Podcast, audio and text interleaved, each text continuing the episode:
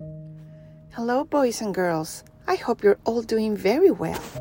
Today we're going to read the Gospel of next Sunday, January the 8th, according to Matthew.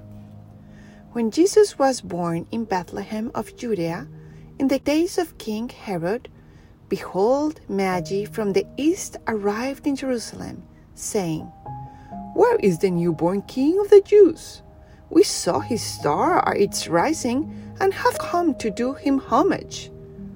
When King Herod heard this, he was greatly troubled, and all Jerusalem with him. Assembling all the chief priests and the scribes of the people, he inquired of them where the Christ was to be born. They said to him, In Bethlehem of Judea, for thus it was being written through the prophet. And you, Bethlehem, land of Judah, are by no means least among the rulers of Judah since from you shall come a ruler who is to shepherd my people Israel. Then Herod called the Magi secretly and ascertained from them the time of the star's appearance. He sent them to Bethlehem and said, Go and search diligently for the child. When you have found him, bring me word, that I too may go and do him homage. After their audience with the king, they set out. And behold, the star that they had seen at its rising preceded them, until it came and stopped over the place where the child was. They were overjoyed at seeing the star, and on entering the house, they saw the child with Mary, his mother. They prostrated themselves and did him homage. Then they opened their treasures and offered him gifts of gold, frankincense, and myrrh. And having been warned in a dream not to return to Herod, they departed for the country by another way. The Gospel of the Lord.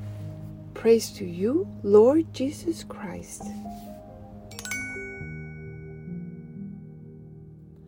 Holy Spirit, please come and teach us what you want us to learn with this gospel. Boys and girls, did you listen how God used the star to show the Magi where Jesus was?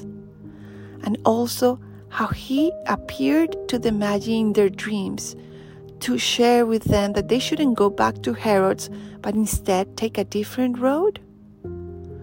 Well, this gospel teaches us that God always guides us that He's present in this world and in our lives always.